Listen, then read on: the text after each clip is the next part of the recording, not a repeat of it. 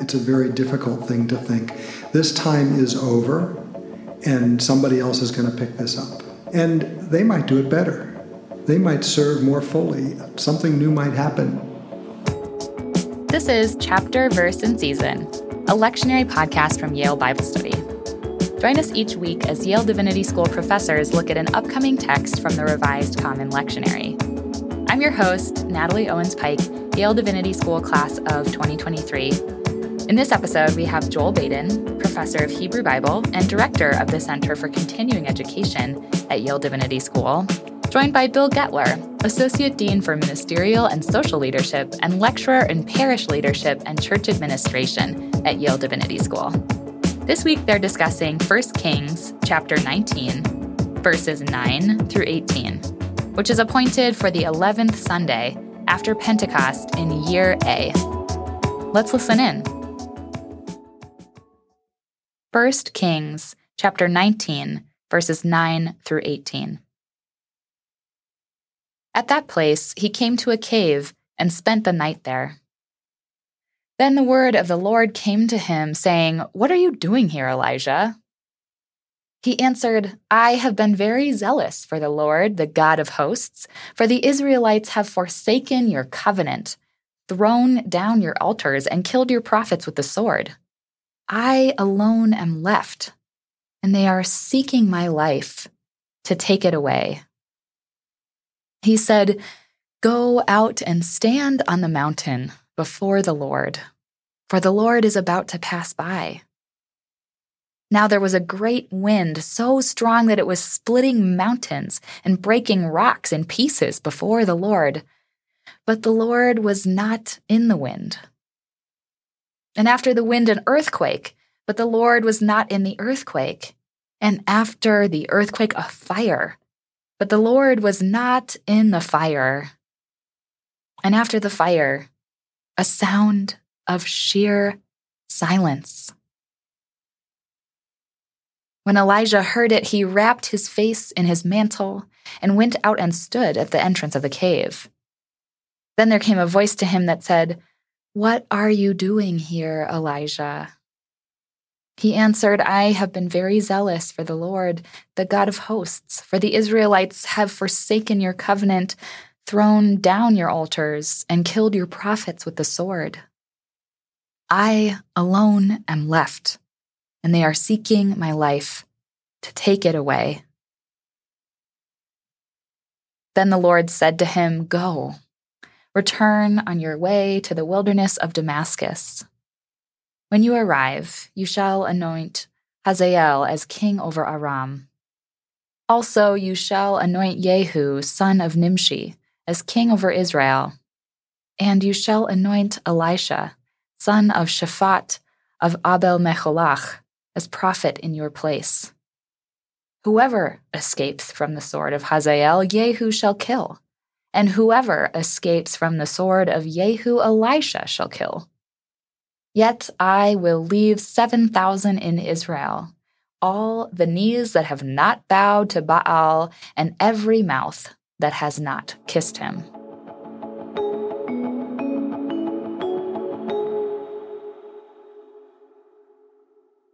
Generally, like the most famous part of this Elijah bit that we're talking about is the part in the middle. It's the appearance of God. It's the whirlwind, it's the noise and the thunder, and God's not in that and God's not in this, but then you get the still small voice. And I think that when you and I were reading this, we actually were both more interested in what comes in our in this reading before and after that. You you were interested in, boy, Elijah seems to be in a pretty bad place here. And I was interested in, look at all the deaths that are promised at the end of that. So why don't we start, why don't we start, Bill, with what, what you're in, into here, which is Elijah having come to the end of his rope. Well, Elijah's at a really low point. He has been, he's been the hero. He has, uh, he's taken on the, the, the prophets of Baal. He's brought the widow's son back to life. He's been a pretty big deal. And, and now we find him in a very different place. He is not hearing the direction. He does not feel necessary anymore. He's kind of been knocked off his high horse, right? Yeah, and it was, I mean, you brought up the, you know, the fight against the prophets of Baal, right? That was, that just happened, right? That was the last chapter. The big, you know, he's up on Mount Horeb, and, you know, the, I mean, that that's the big climactic moment of his prophetic career, right? He's done, as you said, he's done all the little like miracle-y stuff, and he's now done the big like defeat of the prophets of Baal. You know, how does he end up here at as at sort of this low point? And the answer is, for all of what he did, that that the you know Ahab is still alive and is still trying to kill him. And what was it all for? And he's hiding out, and he's afraid. He's mm-hmm. afraid for his life, and God is not talking to him anymore. And when God does talk to him, I mean, the first words of, of our reading are, "What are you doing, buddy? you know, uh, aren't you supposed to be out there uh, doing doing doing your stuff?" And he's in a little bit of he's a little bit of desperation here. Um, I read this as, as relatively sad and pathetic, right? Like I did all the, I, I did everything. I don't know. You're the Christian here, but uh, you know, I, I hear I hear a little bit of echoes of you know Jesus eventually uh, talking this way too. Like I did all the things that I was supposed to do, right? Did I make that up? Well, let, let's just say that he. He imagines that he alone is faithful to God, that he alone is the one who has been steadfast.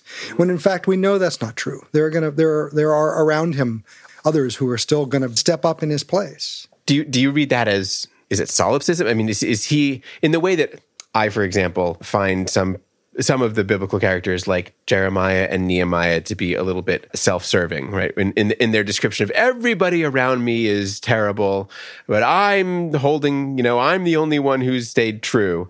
And to me, it just reads as uh, as ego more than more than anything else. Is that what you're reading here? It is. I I, I don't think I follow you on the Christian part. I, I don't see that as a precursor to, no, no, no. to Jesus. That, yeah, not that yeah, part. Okay, yeah. Yeah, he's mad. He feels like he deserves praise. But he's getting nothing. He's he's now in in the silence, and he's recognizing that he's been put off to the side. If, and if for you, does that actually connect with the still small voice thing? Do those th- two things tie together? Well, sure. And I, I think probably a pretty common reading of it would be when all the other noise starts to shut down in one's life, when when all of the ego stuff starts to be pushed aside, then we make a little bit of space, the, or space is made for us. And there's the possibility that we're going to hear what we hadn't been paying attention to before. So is it necessary for Elijah to have been, to have taken, fallen? Taken down a step? Yeah. You know, after he has done the thing on, on the mountain in the previous chapter, he's just done the, the biggest, coolest, he's at sort of the height of his powers. Is, is part of the story, like, you know, that's not actually what you were, you didn't achieve the thing. You need to be, or don't get full of yourself. I think that's like not that. An unfamiliar story of faith. It's not an un, unfamiliar story of finally paying attention to, to God and to God's voice. This is why people go on retreat. Mm-hmm. This is why people get out of the busyness of life. And, and, and many religious traditions will require that, that when that space is made, doesn't require, it doesn't mean that God's going to speak, but it does create some space for that possibility for us to hear. Yeah, you know, I'm I'm fascinated by, you know, the fact that what comes of this is not, okay, Elijah, right? Like, we've like returned you to, we've sent, recentered you or whatever it is. Now let's send you out again. To do the renewed. Same thing as before, no. It's, it's okay, I think you're done. I got a little job for you. Yeah.